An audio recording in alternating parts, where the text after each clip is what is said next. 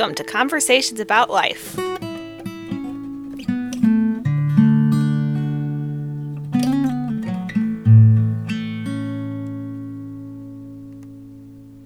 thanks, Carey, for meeting with me. And um, I've I looked at your website a little bit. Um, kids talk about God.org. Is that what it is? That's right. So I read a little bit about you. Um, so I'm, I know you're kind of used to the, the business of um, writing and articles and stuff like that, and, right. and all of that. Um, but what caught my interest about you is um, just in the, the, church meeting a day or two ago, um, you were mentioning um, evangelism and just your um, things that you do in evangelism that uh, just really struck my interest, and I wanted to talk with you more about that. But first of all, who are you? Um, you know, tell us a little bit about yourself. Well, um, I belong to the Lord Jesus Christ. He He bought me and paid for me with His death on the cross, and I went from being uh, spiritually dead to spiritually alive uh, when I was 17. Uh, a man thrust Ephesians 2 8 9 in front of my face. Uh, for by grace you have been saved through faith, and that not of yourselves. It is a gift of God, not of works, lest any man should boast. And that uh, totally uh, revolutionized my view of God, because prior to that, I thought that salvation was a joint venture. I had even gone forward in a church meeting hearing the message Christ died for your sins, eternal life's a free gift. Now just give him your life. So I thought that that Christ would do part and I would do part. And unfortunately, that's the muddy message that a lot of people hear. I often kid some of my uh, Baptist friends. I say, you know, you give them the, the message of grace in the in the in the in the sermon, but then you take it away in the invitation. so that's where I was. I was very uh, confused, uh, and I finally realized that when Christ died on the cross and said, "It is finished," he wasn't kidding. Our salvation is totally, completely dependent on Him alone, and there's nothing I can add, uh, not even the tiniest thing. And thank God for that, because if it depended on me, it would fail. So when you say take it away in the invitation, you mean because you're asked to do something? Yeah, like like you know, give your life to Christ. They they they don't distinguish a lot of times between uh, the old Princeton theologians more than hundred years ago had the three P's, uh, three senses of salvation. And, and the first one was uh, when Christ died on the cross and paid for our sins, he delivered us from the penalty of sin. The wages of sin is death. And, and, and that is available by faith alone in Christ alone. You know, John 3.16, God so loved the world, he gave his only begotten son that whosoever what? Believes in him should not perish but have everlasting life. So you're delivered from the penalty of sin the moment you believe in Christ. Then as you submit to Christ, Christ not only promised eternal life, he promised abundant life. And so as you submit to him, and why wouldn't you? He's the source of all life to begin with. Uh, as you submit to him and you're filled with his agenda, filled with the Holy Spirit, and you're an ambassador for Christ, then you experience deliverance from the power of sin, the second P.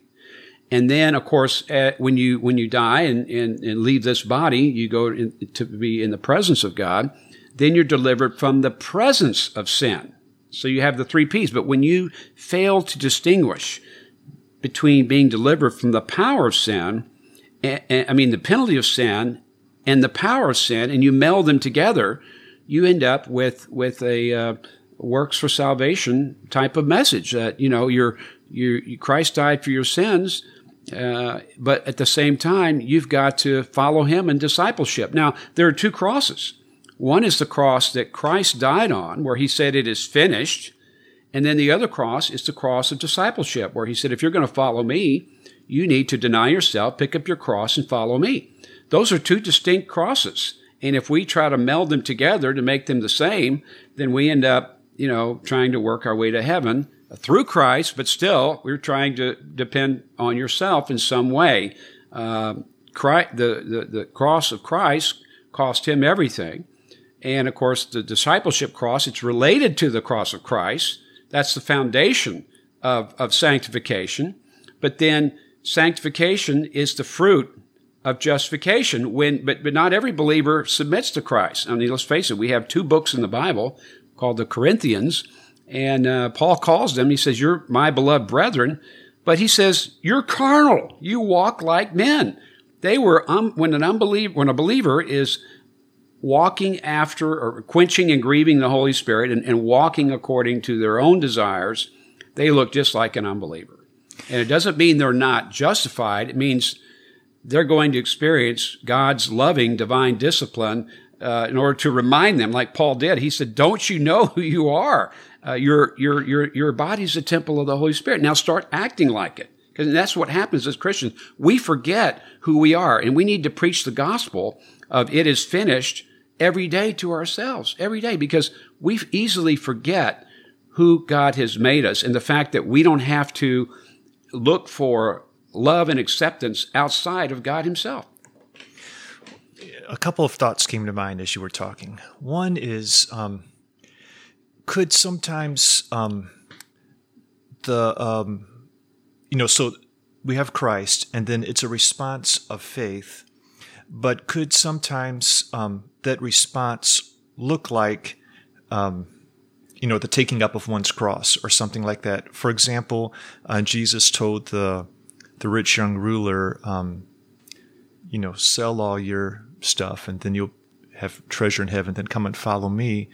So, um, and he said, "What must I do to inherit?" Okay, there's a lot of debate over that passage among scholars, and the question is whether that is a justification request or whether that's a discipleship request. And I'm leaning toward the discipleship request. I think uh, because there's an inheritance part of our salvation that, like Peter says, is incorruptible, undefiled, and that fades not away. Every believer gets that inheritance. But there's also uh, an inheritance part that we can lose. And, and in 1 Corinthians 3, you know, uh, Paul said to the Corinthians, he said, Be careful how you build. Christ is the foundation, but you can have gold, silver, precious stones, or wood, hand, stubble.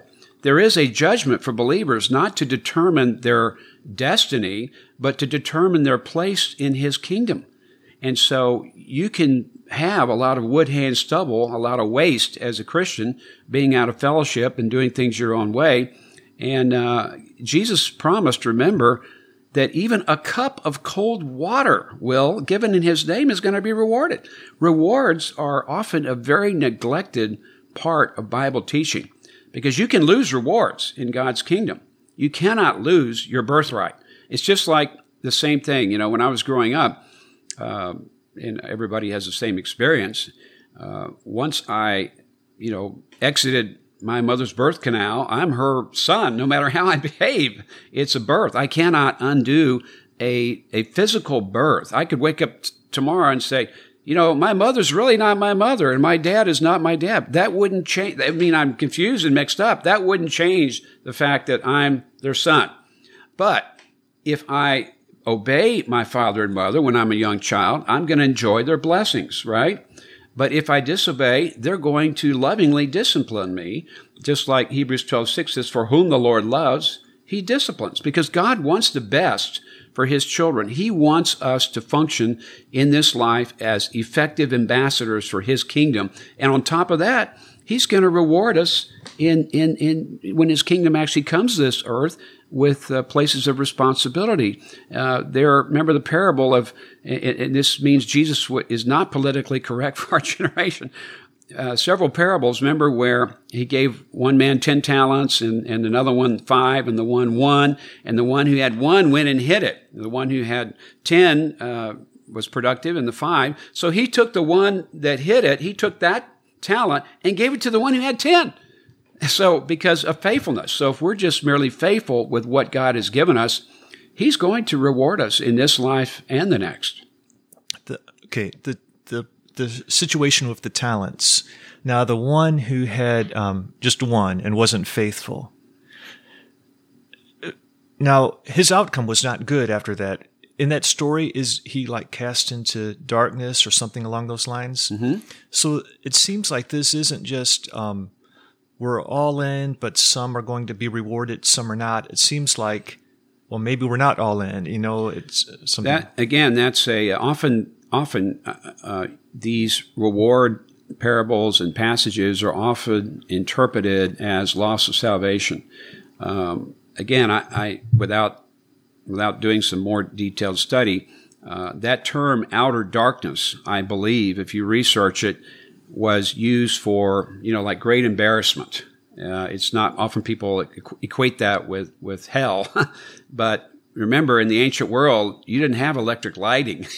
so remember the the other parable where uh, he's inviting people to the wedding feast, mm-hmm. and, and, then one guy shows up without the right kind of bridal garment or, or whatever, and he's cast out into outer darkness. Well, he goes outside of the, the lit room. He's now in the darkness of the street or whatever. It, it's not, you know, a lot of people equate that with hell. I don't. So, uh, a really good book on these type of things. Uh, uh, there's one by Jody Dillow, and uh, it's called Reign. Let me see. He changed the title. Uh, the old title is Reign of the Servant Kings, and then he updated that, and I cannot remember the name of the new book. But if you if you Google "Reign of the Servant Kings" by Jody Dillow, you he he deals a lot with these reward passages. And another one is by Zane Hodges called "Absolutely Free." A biblical response to lordship salvation. Uh, Zane taught uh, seminary at Dallas Seminary for about 20 years, taught New Testament Greek, and he's a real scholar. And of course, that was the book that Zondervan authorized him to write in response to John MacArthur's book uh, called The Gospel According to Jesus, which I often call the gospel according to John MacArthur because he's hmm. what they do is they redefine faith as everything in the kitchen sink in terms of discipleship. I love Martin Luther's definition of saving faith. The hand of the beggar reaching out to receive the gift. In other words, the nature of saving faith is not dealing with the quality of the faith, the continuity of the faith. Uh, it, it's merely the mustard seed. It's the childlike faith. And I can believe I'm, I'm holding uh, a glass of water in my hands. Well, and, and, and I can believe that this, this glass or this water container that I'm holding is a God and is going to save me eternally. I mean, if I was in India, that might not be too much of a stretch because they make a God out of anything. Mm-hmm. But but I take the same faith and now I place it in Christ alone. And now it's efficacious. It's effective because Christ can save. So it's not, it's not the quality of my faith. It's that little tiny faith, that mustard seed faith in Christ. That's why Jesus said you have to enter his kingdom as a child because children more than adults live by faith. They have to. That's the only way they can survive is by, by following what you know, parents and authority figures tell them, otherwise they wouldn't even survive childhood. So we we uh, we, we we we like the fact that Christ is the object of our saving faith, and of course, once you believe in Him, the very nature of the life you receive is called what? Eternal life. How can you lose something that's forever? Doesn't make any sense. You can't. It's it'd be a contradiction. So with the the rich young ruler, um, you see him as in then.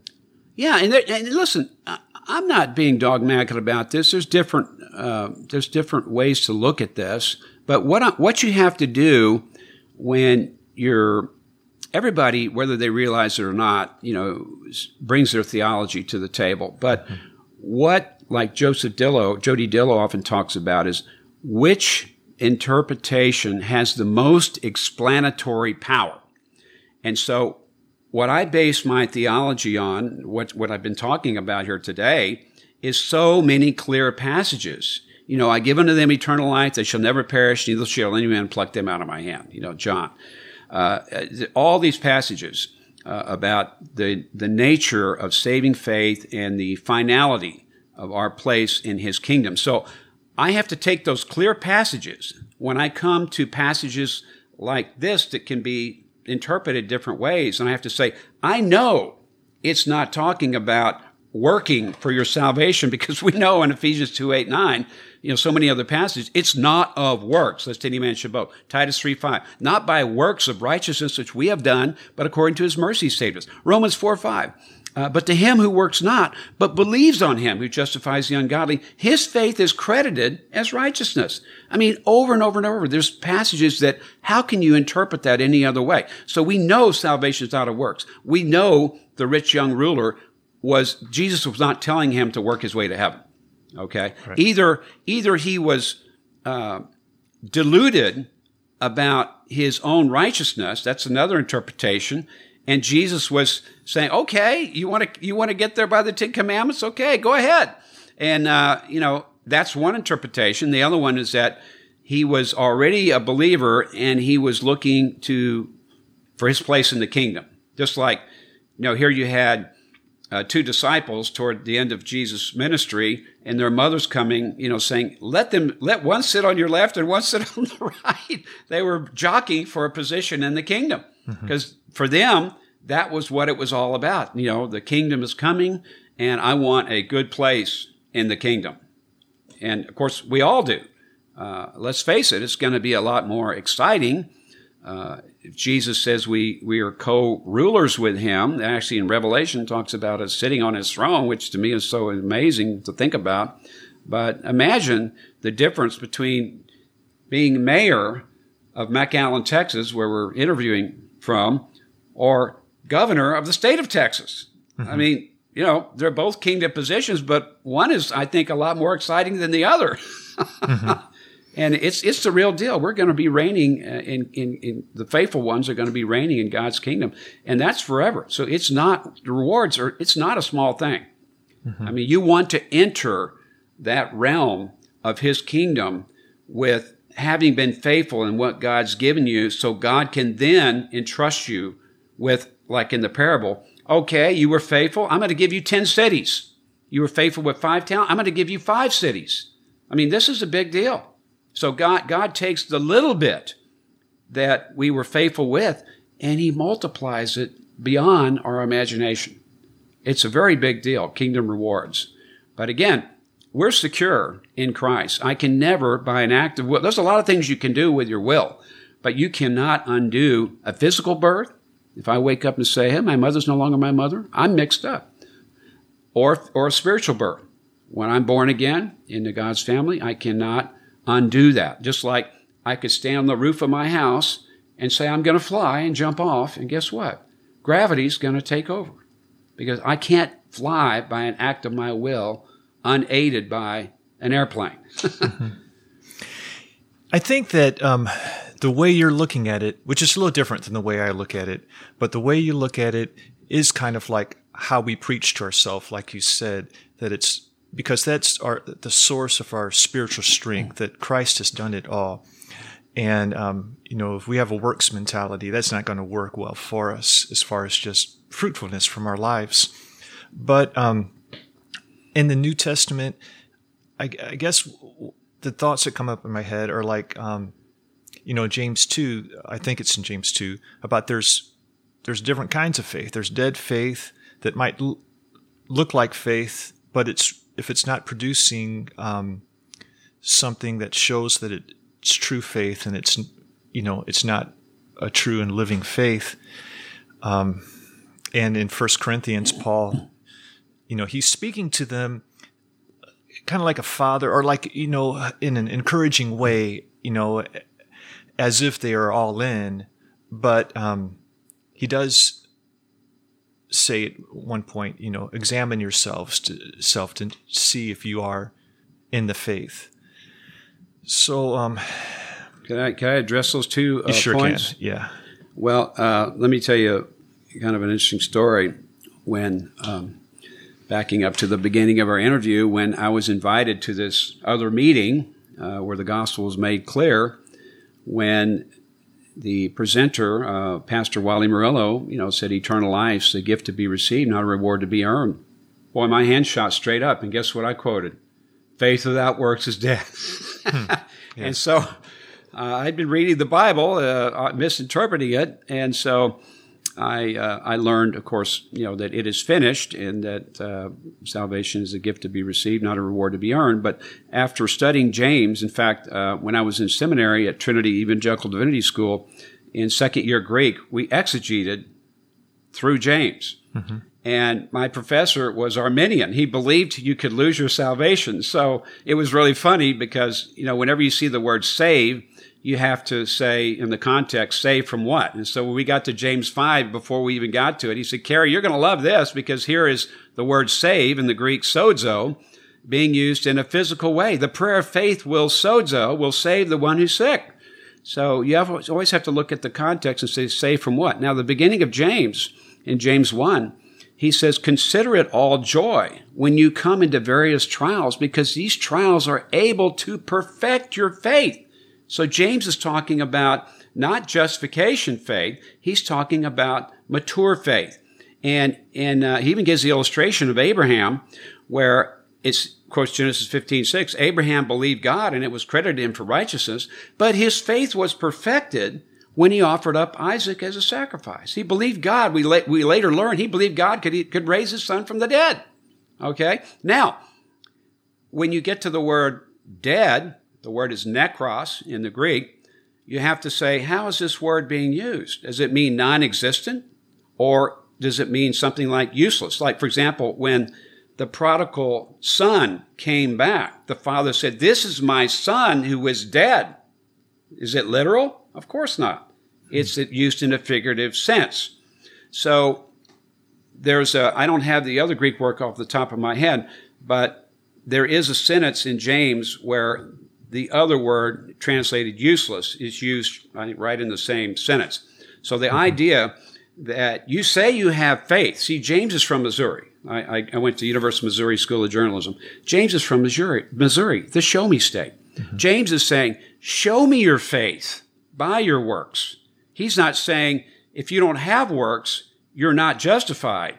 He's saying if you don't have works, you have an unproductive, or you, you could even translate it, useless faith. It's not benefiting anyone else. You're just talking a good game. Somebody comes to you in need, you say, God bless you, be warm and filled, go on your way, as James says. That is useless. That is, that is unproductive faith. And guess what? Uh, the world is full of Christians who have unproductive, what you call dead faith. But it doesn't mean it's non-existent. It means that that uh, they're not having that joy that James wants them to have uh, when they have that perfect or mature faith. Now, doesn't that passage though say something along the lines like, "Can that faith save anybody?" It cannot save them in terms of being delivered from a wasted, useless life. That's what James is talking about. It cannot save from the power of sin. That, that's, the, that's the second sense of salvation. James is talking about sanctification. So again, when you see that word sozo, save, you have to say save from what? And in the context of James, it's being saved from a, a wasted, unproductive life. That faith cannot save you. Okay. So in that sense. Okay. What about the Corinthians? Uh, oh, examine yourself to see if you be in the faith. Again, I don't think he's telling to examine themselves to see if they are believers because he calls them my beloved brethren. He says, Don't you know your body's a temple of the Holy Spirit? It's examine yourself in the sense, are you, again, in that second sense, being delivered from the power of sin? Are you in the faith in terms of advancing in your Christian life. That's the examination. We're never told to, you know, um, Christians today often want to make uh, faith such a subjective thing. It's like, oh, did I really, did I really believe? You know, and they try to get all introspective and they should be focusing not on themselves, they should be focusing on the object of faith that I believe in Christ alone. That was I trusting in something else beside him? That's all you need to ask. And if you ever, I remember when I first heard the gospel, and I believe I was already born again, but I remember when I was 17, I knelt down by my bed and I said, Lord, if you have any doubts, I'm believing in Christ the best way I know how, because that's all you can do. Mm-hmm. The best way you know how, you're placing your total faith in Him. If you do that, I can guarantee you by Christ's own words, you are born again and you can never be unborn. Period. It's eternal life. Okay. Um, so, so who's in basically those who who hear and have some kind of faith response, like a mustard seed of faith, or, Right. or something along those lines. Right. Um, Jesus, you know, speaks of being born again, as you mentioned, and Paul in, in uh, Ephesians speaks about you know being sealed with the Spirit. Right. So this um, this makes a, a difference to someone's life, like someone who's been born again. They're a different person, a new creation. That's right. Compared to how they were. But we're not, we're still in a corruptible body. We still have the memory patterns of what it's like to live independently from Christ. And, and, and think of this. I mean, Paul commands, uh, I believe it's in Ephesians, where he says to believers, don't quench and don't grieve the Holy Spirit. So we can, by an act of our will, say no to God. We can say no to God at gospel hearing and say no. And of course, if your theology of such where you're saying that even saving faith is a work of God, which is a misinterpretation of Ephesians 2, 8, 9, uh, because it's not faith that's the gift of God. It does not agree. I believe uh, faith is in the feminine pistis, and it, you know, it is in the neuter gender, and so it's talking about salvation being the gift of God. Uh, I remember sitting in a seminary classroom, and uh, this is very common among uh, a lot of Reformed theologians, where they're saying, uh, You're so degenerate that you can't even believe in Christ. You're actually, because they interpret faith as a work, and they'll say, You're actually regenerated before you believe. I never see that in Scripture. It's always whosoever believes should not perish but have everlasting life. So, um, you know, God is a perfect gentleman, but He's the ultimate lover. He, as, as, as Jesus said, if I be lifted up, I will draw all men to myself. And, and then uh, in another passage it says that Christ died not for our sins only, I'm paraphrasing, but for the sins of the entire world. So Christ has paid for everybody's sins. Now, the only question is, are you going to receive his payment for your sin? The only, the only sin that sends you to hell is the unpardonable sin, rejection of Christ.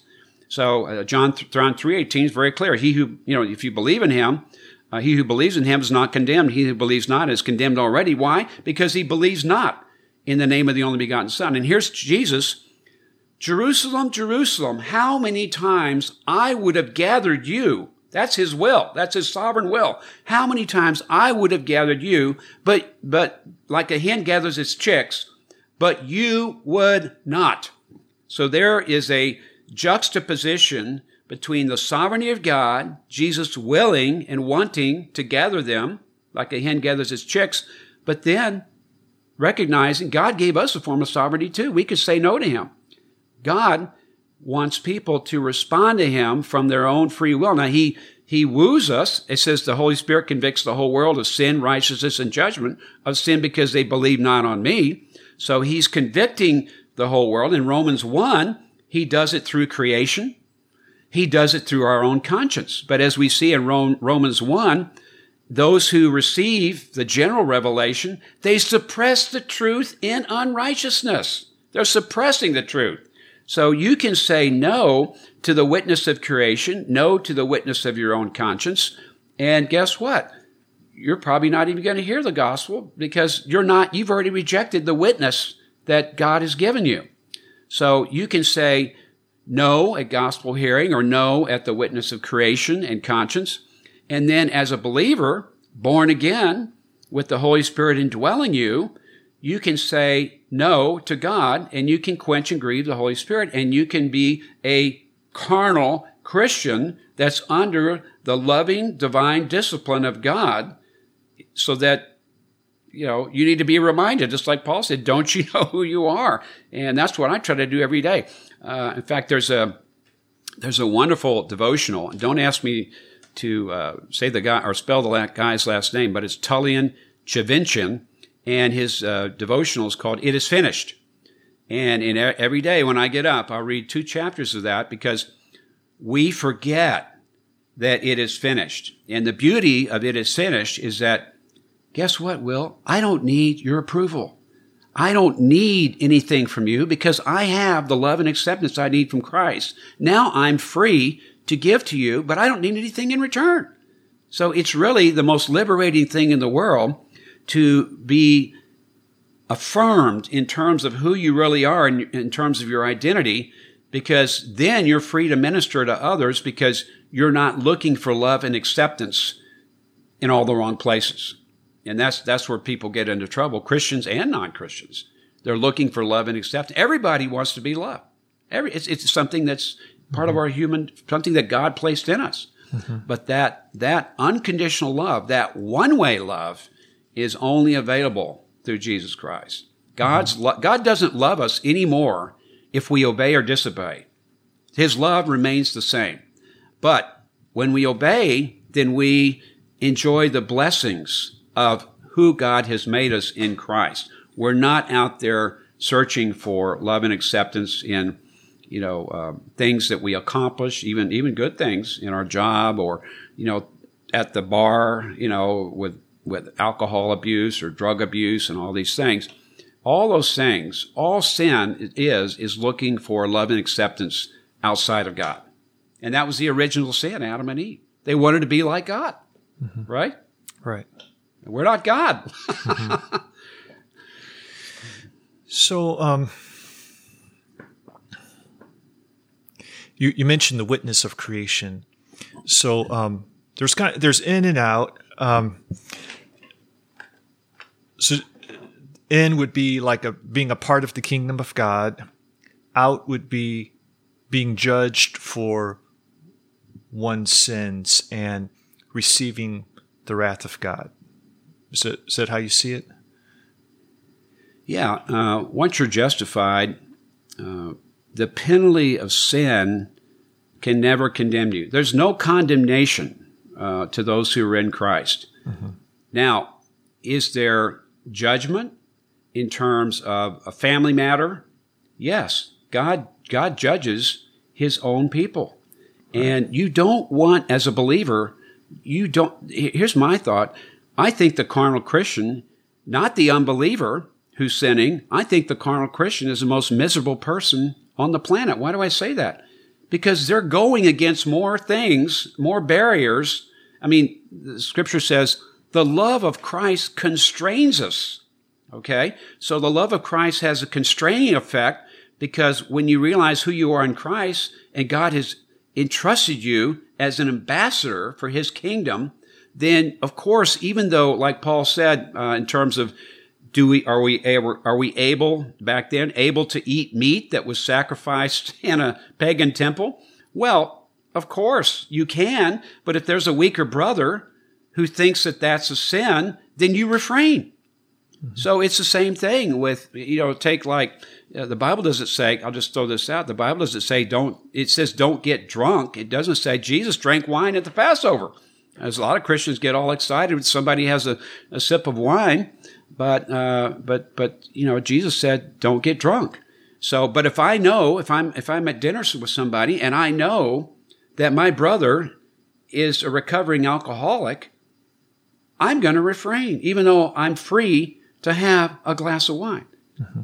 I'm going to refrain because I do not want that brother to stumble. So I'm going to restrict my liberty for the sake of that brother who has a weakness. Mm-hmm. And so, yeah, we're free, but there's a lot of things that I can do that I won't do because maybe it even has the appearance of evil. And I don't mm-hmm. want my testimony to be marred. I don't want uh, my liberty to hinder an opportunity for the gospel. So, as far as the some are in and some are out, so the out is like um, experiencing God's wrath because of one's sin. So, is that kind of how you use? I would be careful using the word wrath. That's often okay. used for unbelievers. I would say uh, uh, family family discipline.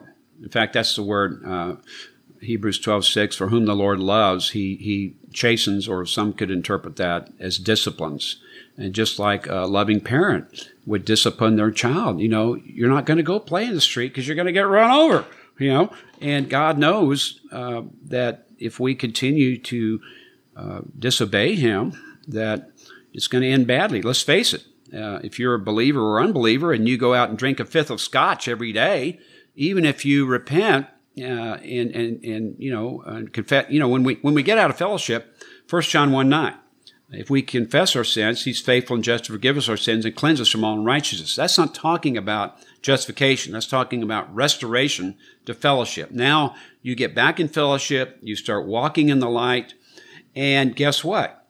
God could heal your liver, but he may not heal it. You may die a miserable death because of the effects of sin. Some sins have lasting consequences. Like if you go out and, and cheat on your wife and uh, she is biblically you know, uh, empowered, if she wants to divorce you, uh, you may not get your wife back because of your sin and you're going to suffer. But it doesn't mean that your sins are not forgiven. It just means you were too stupid to realize that uh, you had life in Christ, abundant life, and you didn't draw on it.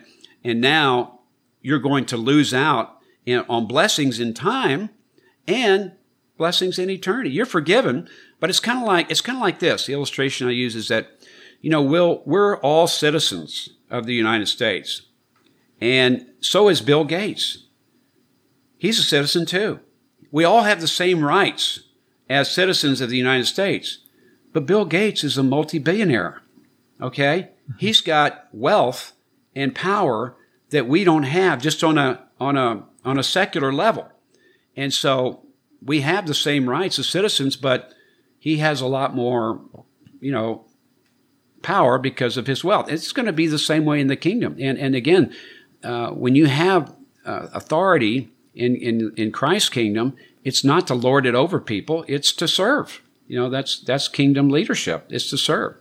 So uh, you know, God's going to hold you accountable for what He's given you. So if you're faithful with what He's given you, guess what? He's going to entrust you with more. That's the principle. Well, what I what I'm trying to get to is like, is anybody out? Like, is anybody? No, and I'm not talking about universalism. Okay, John three eighteen. He who believes in him is not condemned. He who he who believes not is condemned already. Okay. The unbeliever has, you know, the judgment, you know, of Christ uh, for rejecting his gift of eternal life hanging over him or her. And if that person dies, they go to hell. And it's very simple. Christ spoke more about hell than he did heaven. So, yes, I'm not talking, just because Christ paid for everybody's sins, it doesn't mean that that payment is applied to your account because uh, 2 Corinthians 5.21, um, he made him, Christ, to be sin for us, who knew no sin, that we might have, you know, paraphrasing, that the righteousness of Christ might be credited to our account. That term, uh, logizomai in the Greek, is an accounting term, and it actually means to credit to one's account. That that that righteousness is imputed or credited to our account. So when you stand before God, and God says, "Why should I let you into heaven?" Because Christ paid for my sin, and He's given me His righteousness. So we often we often don't hear that part of the gospel. But when the righteousness of Christ is credited to your account, you stand before God totally holy. Now, down here, I, we live in a Hispanic, very Catholic uh, society in South Texas, and I often will shock my Catholic friends by casually telling them, Oh, guess what? I'm a saint. I had one girl tell me, You're no saint. But see, they don't understand. Sainthood is earned in the Catholic Church. But God gives us sainthood. He makes us holy because of Christ's sacrifice on the cross. Every believer is a saint. The word is hagios. You're holy before God. You may not feel holy, okay? But guess what? Whose opinion are you going to accept? Are you going to believe your feelings? Are you going to believe other people telling you you're no saint? Or are you going to believe what God says about you? And he says, You're a saint. guess what? You will never act beyond what you believe. And so if you believe that you're a saint and you really believe that Christ has forgiven you, the natural thing to do is to act like that. That's the beauty of accepting our identity in Christ because I only sin when I forget who I am in Christ. And we do have a short term memory problem because every day the world is telling us just turn on the TV. Oh, if you don't drive this kind of car, if you don't wear these kind of clothes or have this kind of perfume or have multi millions in the bank, who are you? Because the world is trying to get their identity from things or accomplishments, things outside of Christ.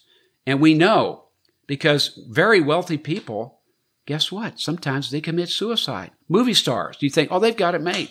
They're blowing out their brains.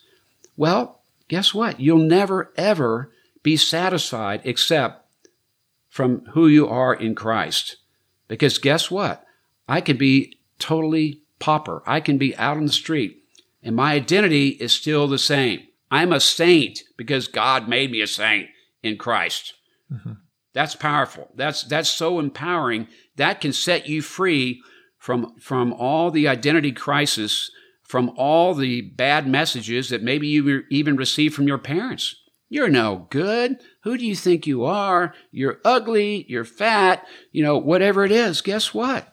I can look like the hunchback of Notre Dame and I'm still accepted in Christ.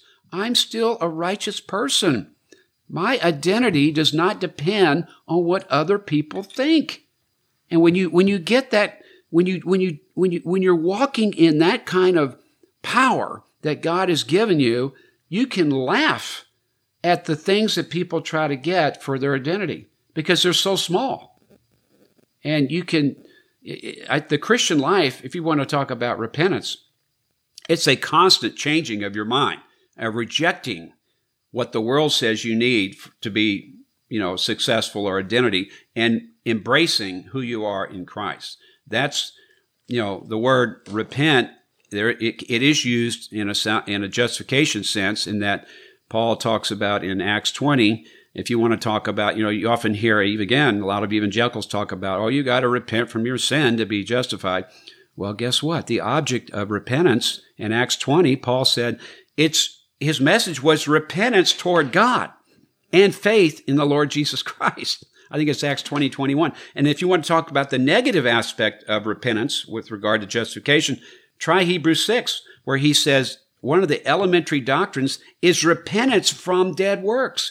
You hear the gospel, God's giving you eternal life. Christ died for your sins. My works can't save me. You realize they're dead. And now I'm changing my mind about God. I'm embracing Christ alone instead of something I do or some religion or some rules, whatever, even if they're the Ten Commandments. Guess what? No one's ever kept the Ten Commandments. No one. They're, they're righteous, they're good, but Christ kept the law for us. And so he's the law keeper that God recognized twice where the voice came out of heaven, This is my son in whom I'm well pleased. And on the Mount of Transfiguration, he added, hear him. Like, need to tell the disciples, listen to him. You know, he's the one we need to listen to. So, uh, guess what? God is well pleased with his son, and I'm in Christ.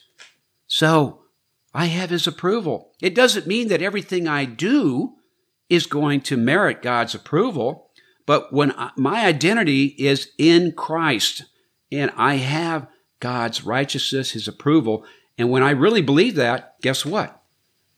I act like that. Because you will always act in accordance with who you believe you are. You can't do otherwise. So I appreciate what you're saying about the good news and that it is powerful and life changing, something to preach to ourselves. I I just want to, you know, but little things just pop up in my head as I'm listening to you. And, you know, going back when I was speaking about, you know, like there are those who experience God's wrath, and you said to be careful about using the word wrath. Well, I'm talking about those who um, don't know Christ. Right. So that's wrath for like their sins. They're they're fi- they're going to face that someday. There's a judgment. There's a judgment. Yeah. Okay. They're rejecting God's righteousness. They they they don't want that. They want to earn it, or you know whatever. They're it's self salvation, and that's what religion apart from Christ is all about. It's self salvation, and even the secular version of you know you hear it all the time.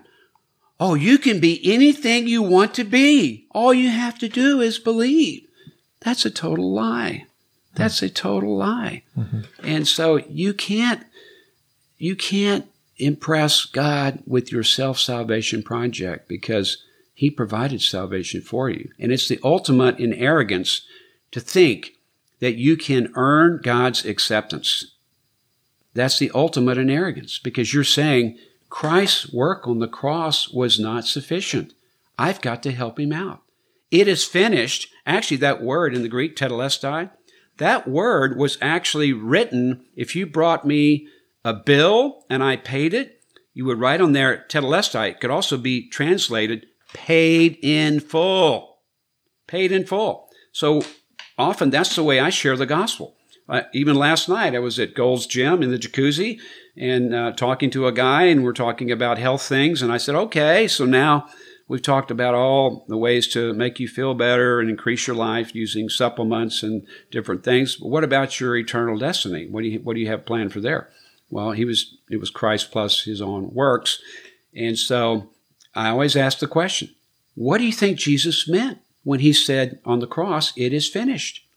And so it, you see the wheels turning. He didn't know. He didn't know. And, and, uh, you know, that, that it is finished, those three words is what I try to um, use to share the gospel with other people and also preach the gospel to myself every day. Because when I forget that it is finished, then guess what? I become my own savior. Mm-hmm. Even as a Christian, you know, I have to watch out for trying to get my identity outside of Christ. But guess what? When I'm when I'm receiving the love and acceptance that I need in Christ, I can now be relaxed and I can now minister to others because I'm free to give. I don't need your love and acceptance. It's nice if I get it. doesn't mean I'm I'm a curmudgeon or antisocial, mm-hmm. but it means that I can actually engage because now I'm not looking to you for approval. And whether you give back or not, that one way love that God is giving me, when I'm filled with His Spirit, I can give to you. Well, that one way. I don't need you to respond. All the world's, all the world's acceptance is based on reciprocity, reciprocal. Mm-hmm. Okay, I'll do this for you if you do that for me, and we'll reciprocate. God's love is one way. In fact, that's the other book by Tullian Tchividjian, and it's called One Way Love. A very, very powerful book, extremely powerful. So, um, you know, so it's common for like grace plus works in a way is that's how you're understanding it. And, um, well, what, so are you saying that those who have the two, um, like, I guess that's kind of, um, from what I understand about Catholicism, it's like God gives us grace to do good works and they understand about the atonement and so forth. But or is it your thoughts then? Well, it's not that they're outside the faith because there's both, but it's more of they're just missing out of the joy of it being finished in their I, hearts. I disagree. Uh, okay. If you're trusting in Christ plus your works for entrance into God's kingdom, you are sadly mistaken. Because guess what? If we can enter into God's kingdom through our works, if our works play any role at all, guess who gets the glory? And when I quote Ephesians 2 8 9, the end of it says, It's not of works, lest any man should boast. I often tell people, one of the things that will make heaven or God's kingdom so wonderful is no one be able, no one will be bragging about getting there. So if you could get there by your, by Christ plus your works, then you'd have something to boast about, wouldn't you? Well, what about Protestants then, who, you know, we started the conversation with, um, grace plus works because they have to give their self, you know, surrender, so to speak. Uh, are they mistaken as well? Absolutely. Uh, okay. Uh, Protestants, evangelicals are filled with that message of Christ plus works. That's why I often said when, when I went forward in a Baptist church here in McAllen, Texas, At 17, I heard the message Christ died for your sins. Eternal life's a free gift. Now, in the invitation, just come forward and dedicate your life to Christ. So it was both. And uh, that message cannot save. That is that, that no one will enter into God's kingdom. I'm being very dogmatic here. If they're trusting in Christ plus their works, it doesn't matter whether they're uh, been baptized like I was in a Baptist church, or whether they're, uh, you know, uh, counting rosary beads and doing penance in a Catholic church. Uh, when I talk to my Catholic friends, I say, "Well, what kind of Catholic are you? Are you a Catholic who knows he's going to heaven or, or not?" Uh, you know, because there's no in between. You're either born again, you're either not condemned because you believed in Christ, or you're under condemnation trying your self salvation project. Christ plus works does not save. So, at first, you know, I'm under the pre- impression that the tent is very large because it just takes a mustard seed, you know, but then because the vast majority of people believe that there's got to be some kind of works, perhaps to prove that one's faith is true or something like that. Now it looks like it's getting very small to like, well, there's, you know, it's that it's just a few who, um, who don't have that, you know, response, who are not responding to "Here's my heart, I surrender" and so forth.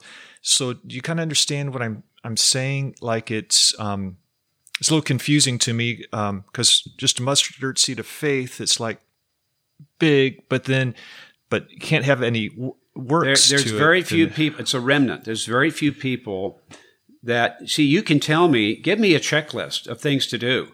Now, I'm involved. It, it makes me feel good. Now I'm in control. Give me the checklist. What is it? That's what religion does. But don't tell me that I can't do anything. That only a bloody cross is between me and heaven. Don't tell me that I can't do anything, that I'm totally helpless. That's humiliating. And guess what? That's what you have to do. You have to have to realize that my self-salvation projects cannot save. And you have to like that's why that childlike faith is necessary. You have to be, you know, children, if you think about it, children don't have any problem receiving a gift you give a you give a lavish gift to an adult, and the first thing they're thinking usually is, okay, what do, what do they want from me? Now I've got to give something in return. There's a string, but children, hey, give me a gift. Fine, that's great. You know, uh, they don't have any problem, and, and, and that's the thing. That's why we cannot come to God with uh, anything. Uh, you know, the, the Bible says, for all have sinned and come short of the glory of God. All. Everyone. There's no exception. Because it's like the illustration I give with the Grand Canyon. You know, we could, we could line up well and we could have a contest to see who's going to jump the furthest across the Grand Canyon. And well, what if you outjump me by 20 feet? Guess what? It doesn't matter because we're all going to end up dead at the bottom. Mm-hmm. And that's the same way. So what if you could outjump it? What if you were, what if according to human righteousness, you were the most righteous person on the planet? No one did more good works than you. You had everybody beat. That's like trying to cross, jump across the Grand Canyon.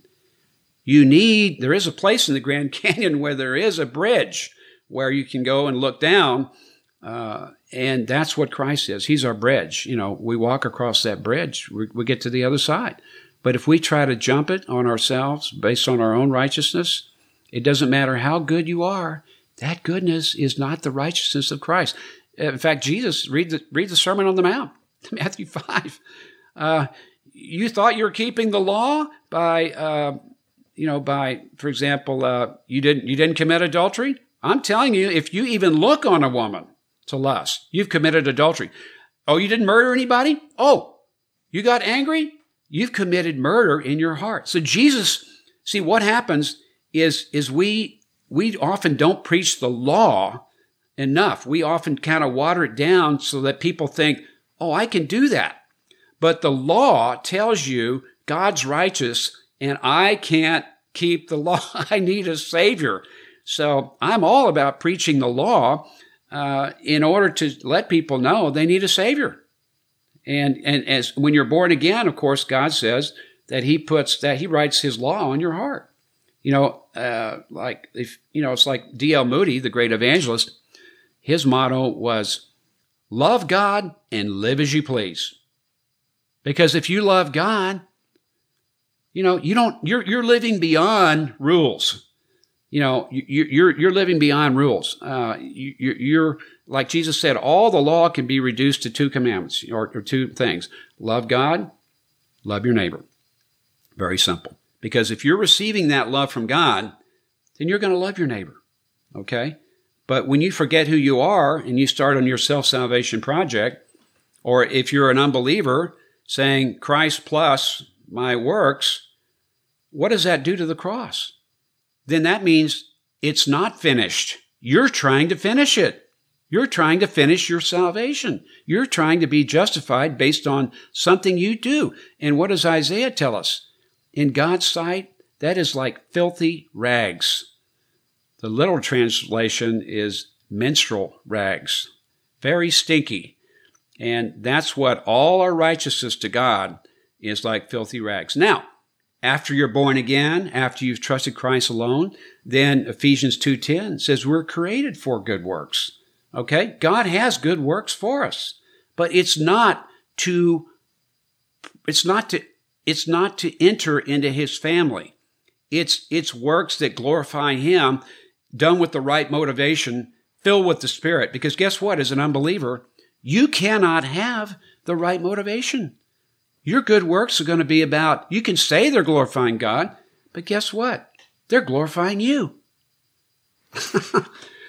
okay, so um, like adding anything to what Christ has done is not the type of faith that brings you into that relationship with Christ. That's right. Okay. But um, because you're having faith in yourself and along, Christ, along yeah. with Christ. Yeah. It's faith in Christ. It is finished. And if you add, just like um, I think it's Romans 11 6, and if by grace, then it's no longer by works. Otherwise, grace is no longer grace. You know, and if by works, vice versa. It's almost like, you know, you've got your car, you've got some gasoline in there, but you think, oh, I don't have time to go to the gas station. I'll just put some water in there. You can't mix gas and water. You can't mix, this is what Paul says, faith and works. In fact, he makes the argument in Romans very strongly that Abraham was justified before the law was even given. mm-hmm. And it says, Genesis 15, 6, and Abraham believed God and it was counted or credited to him as righteousness. So when we believe in Christ, actually Abraham is the father of our faith. Okay? We're grafted in as Gentiles into that, in, as wild olive branch into that root, which is faith. So, uh, again, uh, salvation, even in the Old Testament, it's always been by faith alone. They believe in the Messiah, you know, would come. We look back and see that he's already come and he's offered that perfect sacrifice and all the lamb offerings and all that was merely a shadow of the greater, you know, the ultimate sacrifice, the, the, like John the Baptist said, the Lamb of God who takes away the sin of the whole world. But, um, but I, but that's not referring like the adding works on the faith. And you, you said, um, like some just different Christian traditions, um, in your opinion, were doing that kind of like, um, responding to an altar call or, um, um, Hey, I'm, i have nothing against altar calls. Okay. But when you don't distinguish between justification, being delivered from the penalty of sin, and sanctification, being delivered from the power of sin, then you end up with a with a Christ plus works for salvation. Now, do I believe in Romans 12, 1 and 2, that in light of everything Paul said in terms of being justified by faith alone in Christ alone, do I believe that it's our reasonable service to offer our bodies as living sacrifice? Absolutely. That's the reasonable thing to do. If somebody gives their life for you, you know, you should be you know, that, that's, that's a natural response. But I'm not going to make that response a, I'm not going to add that on to saving faith because it, it, it should, it should follow, but it doesn't always follow because we see the Corinthian Christians. We see Ananias and Sapphira who lied to the Holy Spirit and they, they died the sin unto death as believers. Okay. We see a lot of of disobedient believers. And, you know, often people talk about the Bible as the heroes of faith. Well, a lot of the people of the Bible were not heroes at all. They failed. And, but guess what? You know, when you believe in Christ, um, God's grace is greater than your failure. I'll never forget when I was in seminary, I was in a pastoral counseling class and the whole subject of suicide came up. And, and one student raised his hand and said, well, can you, and I'm not encouraging suicide, you understand, but he said, can you be a believer and commit suicide? And I'll never forget the, the man's name was Bill Secor. It was the greatest moment I experienced at seminary. He literally pounded the table and said, there is no sin greater than the atonement of Christ. Period. And that's it. What sin can you commit that is greater than it is finished, the atonement of Christ? There is none. None. Now, if you're stupid, you'll say, Oh, that's great. I can go out and just sin, however, do what I want. You know, no problem. No, it's your reasonable service then in response to that love to want to offer yourself to God because you received eternal life. And guess what? That same source is there for the abundant life, for overcoming the power of sin and living a victorious life. Christ has already got the victory. All you have to do is avail yourself, you know, let his words abide in you, you abide in him. Ask what you will and it will be done. You know, God's wanting to advance his kingdom through every believer. If you make yourself available, you're going to have the most exciting life you've ever had because you're going to living you're living a supernatural life. Not you're not confined to the normal limitations of everyday life you, you begin to see God working in your life through relationships, through circumstances. You know, often God leads, leads through providential circumstances. If you have the spiritual antenna up, if you're filled with the Spirit, you'll see that. And it's very exciting. But if you're if you're dumb, you're, if you have the attitude, well, I just want to get into heaven, and I don't care how I get there. Uh, I just I know I trusted Christ, and I'm going to go. That's really pretty stupid, uh, because you know, God's kingdom is forever. And again, do you want to be mayor of McAllen or you want to be governor of Texas? I'd, I'd rather be the governor.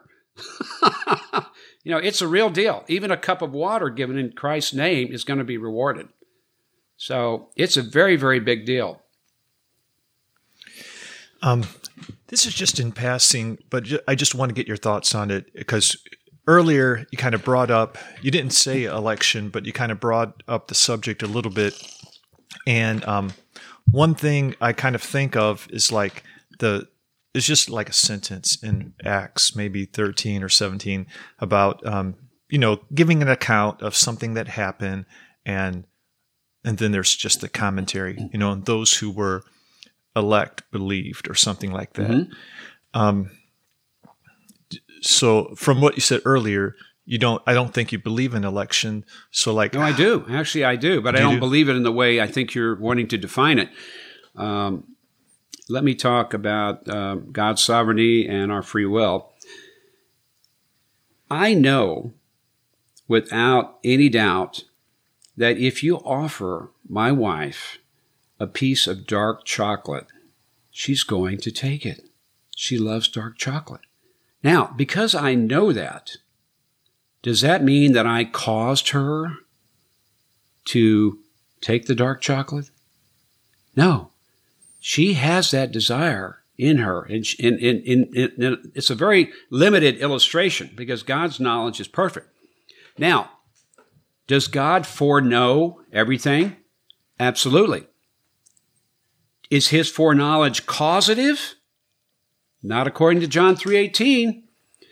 He who believes in him is not condemned. He who believes not is condemned already because he wasn't one of the elect, because God didn't choose him. No, that isn't what it says. It says because he believes not. Okay? So we have a form of sovereignty. Okay? It's like, it's like, you know, again, the illustration, you probably heard it. It's like you're up on a mountain and there's a parade a couple thousand feet below you see the whole parade because you have the, the, the big perspective. But somebody on the ground doesn't see what's at the end of the parade. You can see that momentarily. That's poor illustration again. I'm sure it breaks down. But uh, again, God's foreknowledge is not causative. Okay. And again, I go back to Jesus, Jerusalem, Jerusalem, how many times I would have gathered you like a hen gathers its chicks, but you would not. Okay. So he, there's God with his sovereignty, but he respects your sovereignty that he gave you to reject him. God doesn't want a bunch of robots running around. That, that doesn't glorify God. What glorifies God is when, yes, I believe no one would come to Christ, let's put it this way, unless God gave us the witness of creation, the witness of our conscience, and at gospel hearing. Uh, John 16, uh, you know, God, God convicts the world of sin, righteousness, and judgment of sin because they believe not on me. God woos us, but he doesn't, he doesn't, I don't think regeneration comes before faith because faith is not a work. All the merit in faith is in the object. For example, when I came into this room, Will, I turned on the light switch. Does that mean that I generated the power that's coming that's light? No, I just accessed it. That's analogous to faith. And when we believe in Christ, boom, now, because the, because Christ died for our sins, it is finished, we're born again. Okay. It's all about the object of faith. Faith is merely the way we access salvation. And if you add anything to faith, if you bring your own works, guess what? It's not gonna it's not gonna be effective. So does that does that make sense of how of how I think the biblical view an election basically it's like our predestination. We go to the airport, will, and and we get on a plane that is predestined to go to Dallas. When we get on that plane, you know, it's like all who believe in Christ are predestined to be conformed to his image. so when we get on that plane, we're going to Dallas, okay? It's, it, it's, it's predetermined. In the same way, when we believe in Christ, guess what? God's going to complete the work that He started in us. And that idea of, of predestination, being conformed to Christ, that should be a comfort to all believers. That in spite of all our failure, guess what? In the end, we're going to be completely like Christ. That's amazing. That, that should be a very sanctifying, empowering thought that guess what? I'm going to be like Christ for all eternity. I might as well start now in conforming. okay? How does that fit with um, those who um, just shirk this opportunity they're in, but they they're, the guy with one talent and wasn't faithful, and he's on the outside. Well, I think you go to the Corinthian correspondence, and and and Paul lays it out. He says uh, Christ is your foundation, but be careful how you build. And he talks about the judgment seat of Christ. And again, that's not to determine your destiny, that's to determine your place in the kingdom. So there is going to be an evaluation for all believers in terms of how they were faithful or unfaithful. And uh, there's going to be, frankly, I'm, I'm glad that all the unproductive, stupid things I've done are going to be burned up, because I don't think they're going to be around. And uh, but that means that that I'm going to suffer loss uh, not loss of salvation, but but a loss of, of of the joy of being able to rule and reign with Christ to some degree. So, but if still, I'm, if I'm unfaithful, uh, maybe I end up being the mayor of McAllen instead of the governor of Texas. But I'm still conformed to Christ. I'm still conformed to Christ totally. Okay. But I but be, because I wasn't faithful with what He entrusted me with, a little in time, then that is going to determine my place in the kingdom. I'm still in the kingdom. Okay, it's just like the illustration with Bill Gates. We're all citizens of the U.S., but Bill Gates has a lot more influence because of his his money and wealth. Okay. Okay. Well, let's talk about um, evangelism. So you mentioned like a question that you use a lot of times when it comes to evangelism, and now I can kind of guess the question. Perhaps you might know. What do you think it is? Um, my guess is if you were to stand before God and he were to say, Why should I let you into my heaven? What would you say? I do use that question. That's okay. a common one. But what I like to do, in fact, I used it last night with uh, the guy in the jacuzzi. His name was Jorge or George. And, uh, you know, again, um, I, I, I get the conversation, I establish rapport. I mainly ask him about himself. And then, you know, I was able to give some nutritional tips and things. He's trying to lose some weight And so then I asked him, when Jesus died on the cross, he said, It is finished. What do you think he was talking about? I love that hmm. question because I'm not telling him he's having to think. And guess what? He actually got the answer right. And he finally got, well, he, he, I said, I had to ask him, well, why did Jesus die on the cross? Well, he, he died for our sins. And then my follow up question is, well, if Jesus said it is finished and he died for our sins, how many sins does that leave you to pay for? Hmm. Zero. So I love that question because it gets people thinking. And a lot of people, they don't actually know what Jesus meant when he said it is finished. Mm-hmm. But a lot of people kind of figure it out, but they've never, they've never connected the dots as to the implications of it is finished and salvation being a free gift. Hmm. And they, they, and I, I asked him right there, well, the best way, cause he was, he was this, you know, Christ plus works. Mm-hmm. When I, I did ask him that question about standing before God, and then I went back and said, well, the best way you know how, do you understand it now? Do you believe in Christ alone for your salvation? And he said, yes. And sometimes another technique I'll use is I'll misquote John 3.16. You know, I'll say, just like I did with you earlier, you know, whosoever goes to church, whosoever dedicates their life, whosoever gives up their sin. Know, down here, I'll say whoever goes to confession, you know, it's a big thing, in the Catholic hmm. Church. And they'll say, no, it doesn't say any of that. Whosoever believes in him should not perish, but have what kind of life? Everlasting life. So, um, and again, once I understand that they understand the, the, the finalness of Christ's sacrifice and the completeness of their salvation, then of course I'll go ahead and, you know, he was talking about Bible study. So I told him where he could go to church and get some good Bible study. And, you know, of course, I want them to experience the abundant life as well as assurance of eternal life. But I don't get the cart before the horse. I don't try to get them dedicating their life to Christ when they haven't even believed in Him. Mm-hmm. You know? So, in that situation, um, then did he come to believe at that point? Oh, yeah. Yeah, okay. he did. Yeah, he did. I mean, all I can do is go by what he said. Mm-hmm. And and um, he said that he did. And then we talked a, a bit about um, you know uh, the church that I go to, where you know they teach the Bible, and I told him where it was and what time it began, and and all of that. And so uh, again, you, you, just take the opportunities God gives you, and uh, the card last night. Uh, I'm having a lot of fun with this card that I've been giving away. It's on the other side of my business card and it's got a, a really great picture of people at like a wedding banquet, you know, very festive. And then at the top it says, you're invited.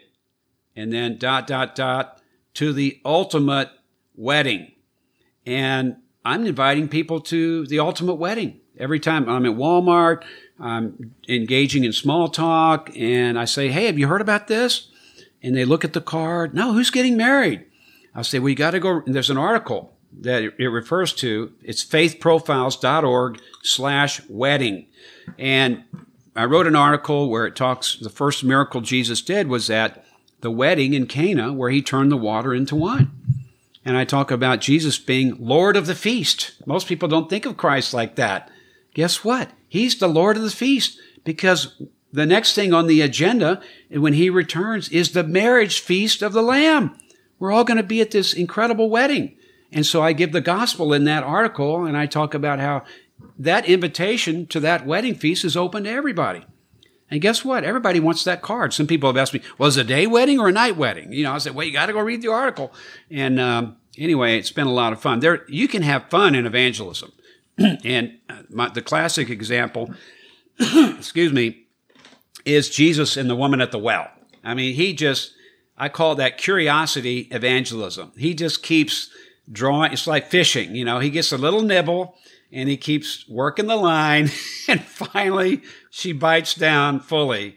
Uh, but he, he teases her a little bit and she, she comes. And so you can have fun with evangelism in terms of, you know, putting it out there as a tease and making people curious.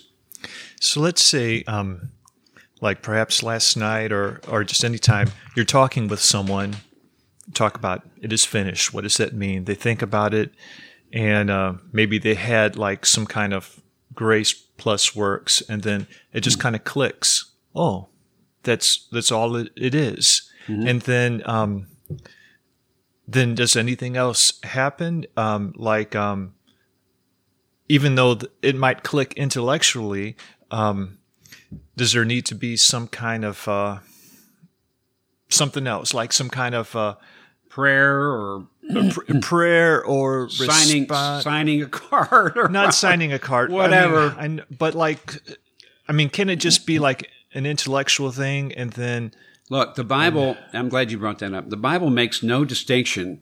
I mean, we, we, we live in a very psychologized world, mm-hmm. okay? The Bible makes no distinction between head belief and heart belief. That's, that's a total fabrication. It makes, it's belief. Either you believe or you don't. And, and some people talk about, well, I don't, I don't believe that you're saved by intellectual assent. Well, assent means you agree.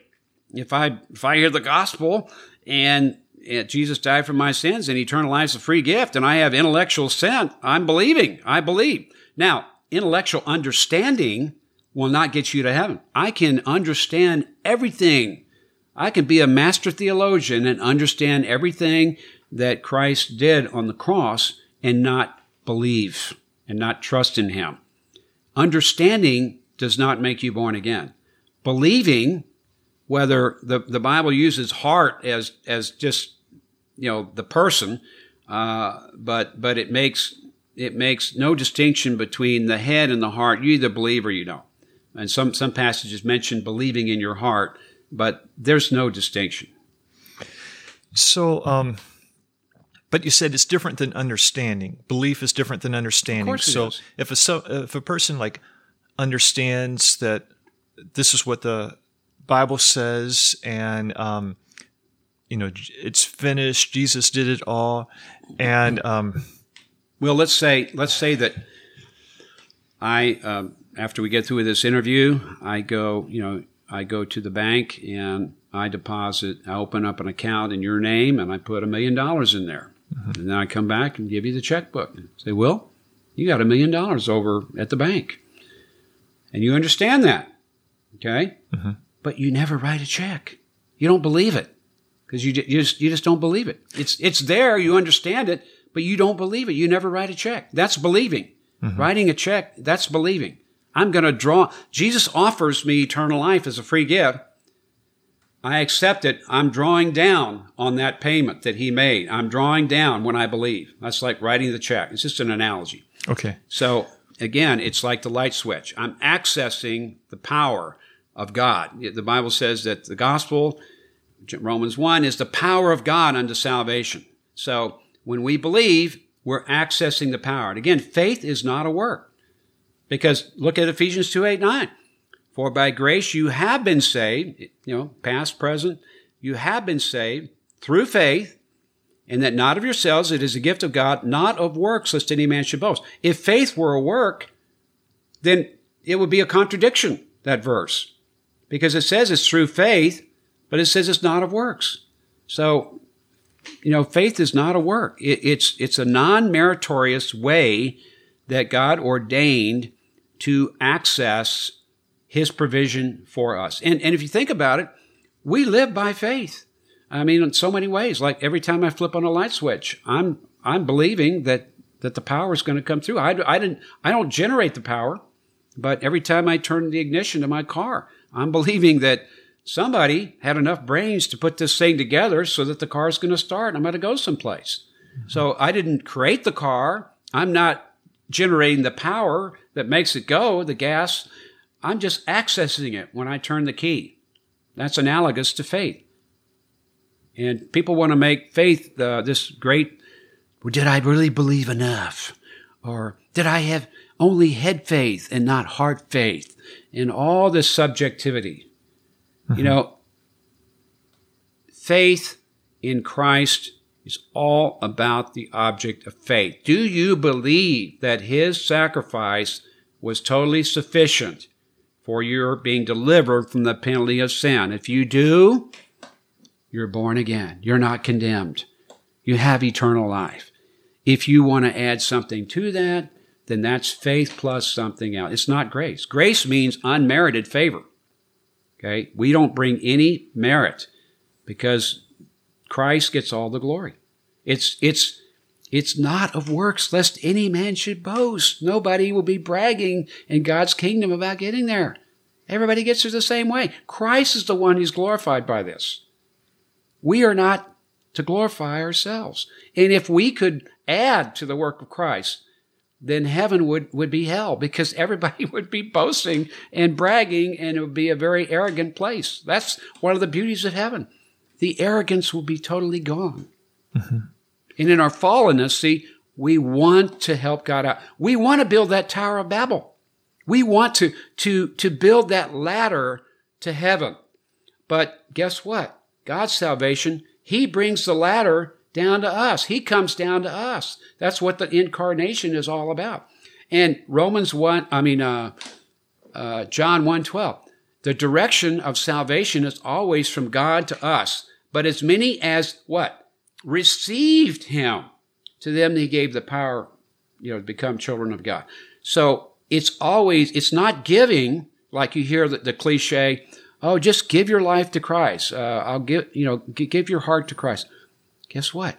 You can't give God anything. You've got to receive eternal life. You've got to believe in Christ. It's always from God to us. And there's so many Christian cliches. Oftentimes I think they're just cliches. I don't think when people talk about giving their life to Christ, a lot of times it's not necessarily a theological statement, although it can be. But most of the time I think it's a cliche because, you know, when I was in journalism school at University of Missouri School of Journalism, I took the most advanced editing class you could take. And the very and one of the very first things that uh, Dr. Ranly said, he said, it's not enough to communicate to be understood. You've got to try to communicate so that you can't be misunderstood. And we've got to think in our fallenness, we want to earn it. We want that approval from our own efforts. And so that's the way the unbeliever thinks in their fallenness. They're thinking, you know, good people go to heaven, bad people go to hell. If I can just good, better than most people, I'm going to be okay. So if, if you don't clarify your language, if you give people even an inch of wiggle room of thinking that there's something they can add to, they're going to take a mile. if there's something they can add to the work of Christ, they're going to take them out. So if you talk about giving your life to Christ, oh, I'm all in now. I'm going to, I'm to work for Christ and I'm going to earn my salvation. Yes, he's going to help me, but you know what I mean? It's very confusing. And uh, only that childlike faith, that mustard seed faith where Christ alone is the object, only that, only he can save us. Faith is just, again, it's just uh, the way we appropriate it. So when you're talking to someone and things click and it's finished, oh, Jesus did everything. Um, and then I guess, and that's it. I mean, I guess you don't necessarily know when like understanding to like receiving that takes place, right? But if they um, say they believe, um, and and you know, I question them. Sometimes I'll even say, well, if you go out and you commit this kind of sin, are you still going to heaven? That's a good one to ask. Hmm. You know, what if you go out and kill somebody? Are you still going to heaven? I, am not encouraging to do that, but I'm just saying I want to I want to see if they really understand that Christ's payment is covers everything. Now, what is what what do you say concerning Paul when he says, you know, um, uh, adulterers, uh, you know, the sexually for- fornicators, to you know, th- these types of people will not inherit the kingdom of heaven. Again, uh, there's a couple of different ways to look at that and be consistent in um, what I've been advocating. And by the way, before I forget, I want to mention that there's an organization called the Free Grace Alliance where we meet. We have meetings at least once a year, but it's freegracealliance.org, no, dot .com. And that's where you'll find people who are advocating this distinction between being justified by faith alone, or from the, from the penalty of sin, uh, and being uh, delivered from the power of sin. They separate justification and sanctification. But of course, they're related, but they're not. They're not. They're not synonymous. So, but okay. Excuse me. I forgot your question.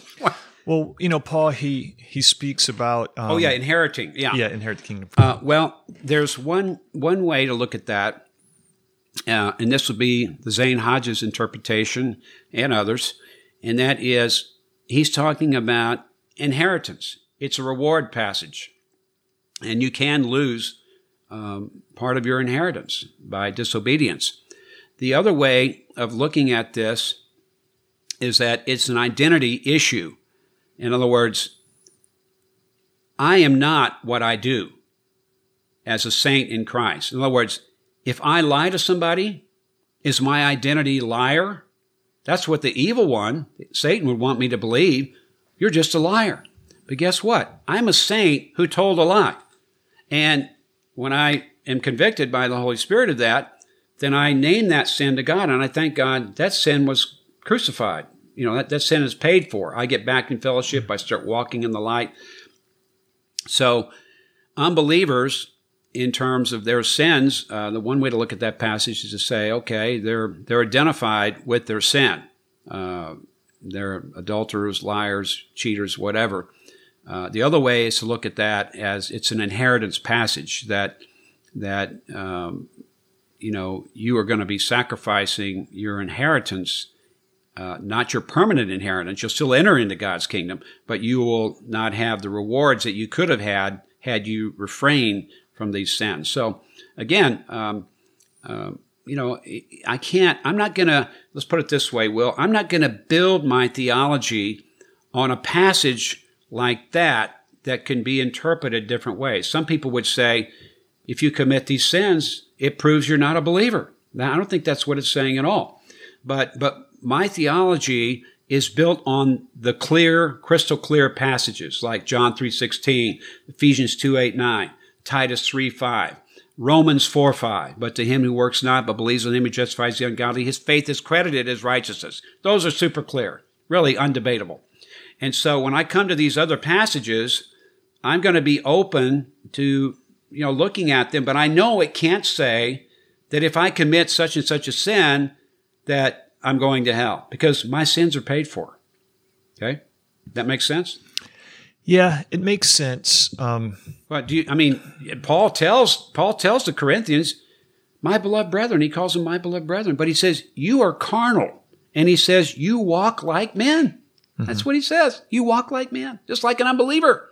So mm-hmm. the believer who is out of fellowship is, in my opinion, more miserable than an unbeliever. And you can, when you quench and grieve the Holy Spirit, you can, you're out of fellowship and you're walking in the same selfish way that you do as an unbeliever. You're under the control of what the Bible calls the sarx, the flesh, and and you are uh, you know out of fellowship with God, and and God is going to discipline in a loving way His own children, mm-hmm.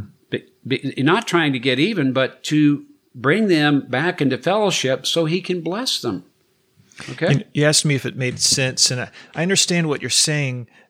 On that passage, it does seem to me that Paul is referring to those who are outside, who um, would not not just not inherit rewards, but who um, don't haven't received Jesus' forgiveness. Yeah, yeah, and that's and, so and, and I agree. That's one of the interpretations that that in that case they are identified by their sin. Yeah, because yeah. they they're adulterers or whatever it is. Right. And uh, yeah, that's an interpretation. But again, that doesn't mean that the believer is, you know, somehow losing or jeopardizing his or her justification salvation because they're committing one of these sins. Yeah. I see what you mean about that. Yeah. Yeah.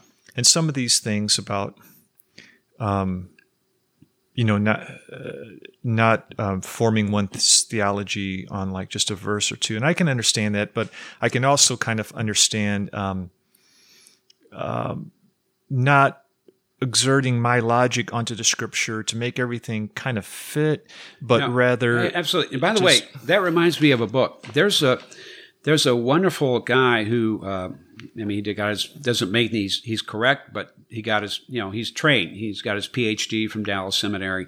His name is Charlie Bing, B I N G, and he's got a website that is very very rich. It's called uh, GraceLife.org, and he has a book. It's called uh, Salvation.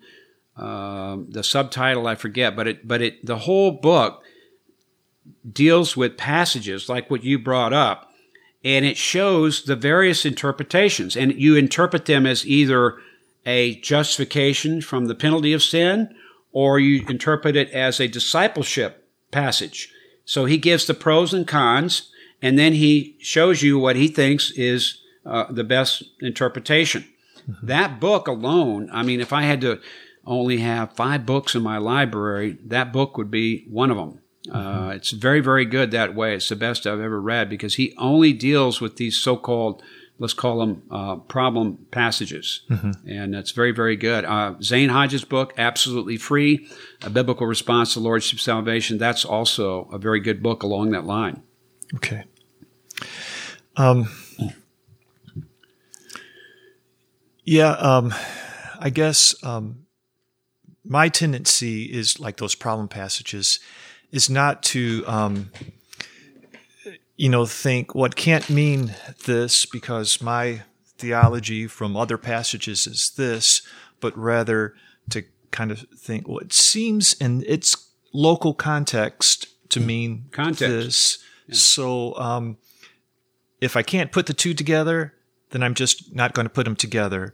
But um, It's like you know when you sit down and you eat a eat a fish, a piece of fish. Uh, just because you get a bone doesn't mean you throw away the whole fish. Yeah. There are passages that I still, you know, am trying to work my way through. Again, I don't believe the Bible is contradictory at all. I believe it is totally consistent. And if I am looking at a passage that contradicts so many clear passages, I have to believe that I haven't gotten the light yet on what this really means. So I don't believe the Bible contradicts itself in any way. It's totally consistent. And I've seen that over and over again where where God will uh, show me what I think is uh, again the way you, how do you interpret the Bible? There's three rules: context, context, context. Because most misinterpretations, if not all, are taking verses out of context, and you're reading. You know, there's you know the word exegesis. You're reading out from the Bible what's there in context versus eisegesis, where you have your theology and you're reading into the text because you want the text to say something. And ideally, what you want is a what's called a biblical theology, and you're not forcing anything. You're just letting the text speak. And you know, different books address different things. I mean, let's face it. I mean, James is talking about, I think, uh, the sanctification, the the fruitful faith, uh, where Romans is mainly talking about being justified from the penalty of sin. Although he, he talks about sanctification too in terms of presenting your body a living sacrifice. So, uh, the book of John, I think, is an evangelistic book. Uh, over 90 times it talks about the only condition for receiving eternal life is believing in him. Even, even in John 12, where it says, Many of the leaders of the Pharisees believed in him, but they were not willing to confess Christ for fear of the Jews or being thrown out of the synagogue. I'm kind of paraphrasing. So, you know, people who want to make confession a condition of salvation, uh, well, there's the same believe in him as John 3.16, but they weren't willing to confess. And here's Joseph, here's uh, Joseph of Arimathea who comes to uh, help bury the body of Christ, and it tells us he was a secret disciple. So, you know, I'm all for, yes, when you believe in Christ, you know, you should confess him publicly, be baptized, again, as a public testimony. But confession is not a requirement for being born again. It's believe in him, period. Let's stay with the Bible language. and the confession comes out of believing. Yeah, in fact, uh, the verse that often people quote is uh, what Romans 10, 9 and 10. Uh, and if you read a little further, it says, with the mouth, no, with the heart man believes unto righteousness, with the mouth confession is made unto salvation. So it distinguishes. Uh, again, when you see saved, you have to look at the whole context. So uh, with the heart, you know, with the will, you believe for salvation. With the mouth, confession is made about that. Exactly. And should, should you confess Christ publicly? Absolutely. But in John 12, these were leaders of the Pharisees, and it says they, I believe, if I remember right, it says they valued the praise of men more than the praise of God. So, you know, this can happen. I mean, let's face it, we're here in America, we have freedom of religion. But if you're over in a Muslim country where if you confess Christ, they can kill you. Okay? So, uh, it's, it's, it's a different deal when your life is on the line. I'm not saying you shouldn't confess Christ, but, but I know of people who've had to run for their life because in a Muslim country, uh, and I sat down one time at the Saudi Arabian embassy as a journalist, uh, where they invited us to try to influence us uh, to the University of Missouri and, and, Northwestern University. And I'm sitting right across from the Minister of Information at a long table with a Saudi rep, rep on each side of us. And the man says, Oh, we don't have a constitution. We just have a Quran. And I said, Well, do you think that gives you the right to persecute people who don't agree with you? Oh, no, no, we never do that. I said, well, what about the uh, Filipino workers who were uh, having a Bible study and the thought police broke in and arrested some of them and beat some of them, all where they were trying to proselytize. And then the subject of of uh, women came up, and uh, he was talking about how they value women. I said, well, what about during the Gulf War, where the women who drove cars or trucks or whatever were denounced as prostitutes. And and then and then uh, uh, you know he he had to confess. oh, I guess my train of thought I kind of lost it there. I said on the other I said, okay, uh, so you you don't. I said, isn't it? I, I know what I said. I said, isn't it true that if somebody converts from Islam to another religion, that you kill them? And with a straight face, he said, No, we don't kill them. The families usually kill them. And I said, I was almost fell out of my chair, but I followed up and I said, But your government doesn't do anything to prosecute them. He said, No. So there you have it. I mean, uh, thank God that we have the freedom to to believe in Christ and to confess confess Him publicly. Uh, but in a lot of countries, that can mean a death warrant. Even even your own family members feel like they can kill you and they're totally justified. Can you imagine? I can't even imagine that as an American, but that's a reality in some Muslim countries. Yeah, it's amazing. well, you've given me a lot to think about. Um, I don't. Um, like my thinking is kind of different than yours on some of these issues. I know you brought but, up about every problem passage in the whole Bible.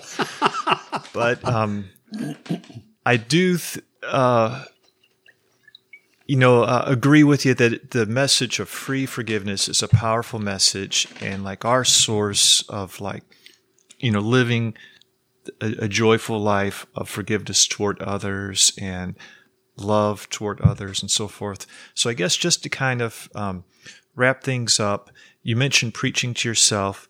So what are your thoughts about, um, you know, preaching to yourself, but, um, or whatever else? Maybe it could be singing or maybe it could be work acts of love, but ways to, um, um, be feeling this grace where it's, um, we carry it with us day in, day out so that we're enjoying it, you know? Yeah, exactly. You, you want to be living free and you want to be living joyfully and you don't want to, um, you know, badger people or anything. Uh, you want you want to look for creative ways to introduce into a conversation. You know, that's why I say I love sharing the gospel because I can, you know, one of my best ways is I, I just show interest in other people and I get them talking about themselves. And somehow, you know, I'm praying sometimes, show me a way to get the gospel in this conversation. And guess what? It, it usually happens.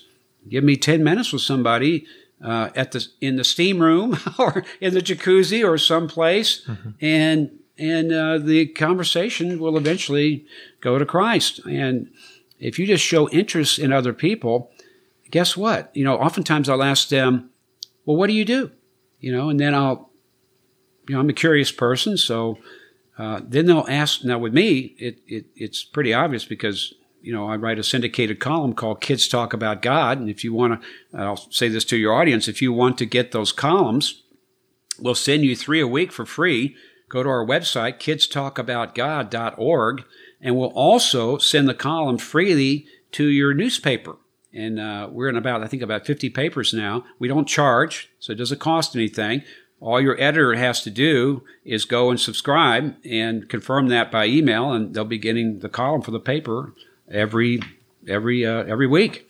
So um, it's fun to share the gospel, and uh, I often believe if you believe you're an ambassador, then isn't it kind of logical that if you're an ambassador, that God's going to lead you, acknowledge, acknowledge Him in all your ways, and He will direct your paths.